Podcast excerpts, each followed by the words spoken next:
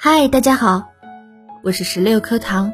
今天是五月五号，立夏。立夏是二十四节气中第七个节气，也是夏季的第一个节气。立夏预示着季节的转换，表示盛夏时节正式开始。立夏以后啊，中国江南地区气温回升快，降雨量和降雨的天数都会明显增多。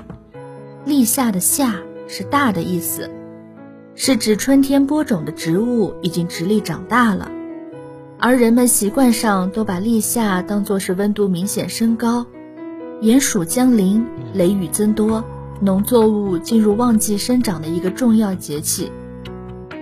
立夏三候啊，指的是一候楼郭鸣，二候蚯蚓出，三候王瓜生。在这个季节。青蛙开始聒噪着夏日的来临，蚯蚓也忙着帮农民翻松泥土，乡间田埂的野菜也都彼此争相出土，日日攀长。在古代啊，人们非常重视立夏的礼俗，在立夏的这一天，古代人有举行迎夏仪式，并且在江浙一带有立夏尝新的风俗，苏州地方有立夏见三星的谚语。三星指的是新熟的樱桃、青梅和麦子，以这三星祭祖，然后人们尝食。还有一个啊，就是斗蛋游戏，立夏蛋满街甩。斗蛋通常是小孩子们的游戏，要用熟鸡蛋经冷水浸过，然后装在用彩色丝线编成的网兜里，让孩子们挂在脖子上。斗蛋的规则非常简单。就是比比谁的蛋壳硬，大家各自手持鸡蛋，尖者为头，圆者为尾，蛋头撞蛋头，蛋尾鸡蛋尾，一个一个斗过去，斗破了壳的认输，然后把蛋吃掉，而最后留下的那个斗不破的小强就被称作为蛋王。进入立夏时节，人们的新陈代谢加快，心脑血液供给不足。常使人烦躁不安、倦怠懒散，所以啊，应该合理安排作息时间，补充营养物质，采取正确的养生保健方法。因为立夏以后啊，气候变化比较显著，就应该晚睡早起，以顺应阴阳变化。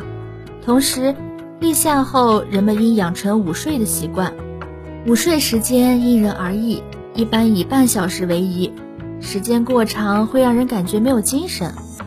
午休的时候也不要贪凉，避免在风口睡觉，以防着凉受风发生疾病。并且啊，立夏过后阳气上升，食用过多油腻易上火的食物，就会引发痤疮、口腔溃疡、便秘等病症。建议啊，多喝牛奶，多吃豆制品、鸡肉、瘦肉等。既能补充营养，又可达到强心的作用，并且气温渐升易出汗。此时如果再剧烈运动的话，容易造成机体缺水，所以应该选择散步、慢跑、打太极拳等慢节奏的有氧运动，并在运动过后适量饮温水，补充体液。最后，小伙伴们，你有没有听过哪一句话让你觉得非常有夏天的感觉？比如说，刚切开的西瓜，救命的空调，拉仇恨的蚊子，花露水，人字拖，连衣裙，风吹起的白色衬衣，萤火虫，酸梅汤，橘子汽水。当这些词儿串入你的脑海中的时候，你是不是顿时就能感觉到夏天已经来了呢？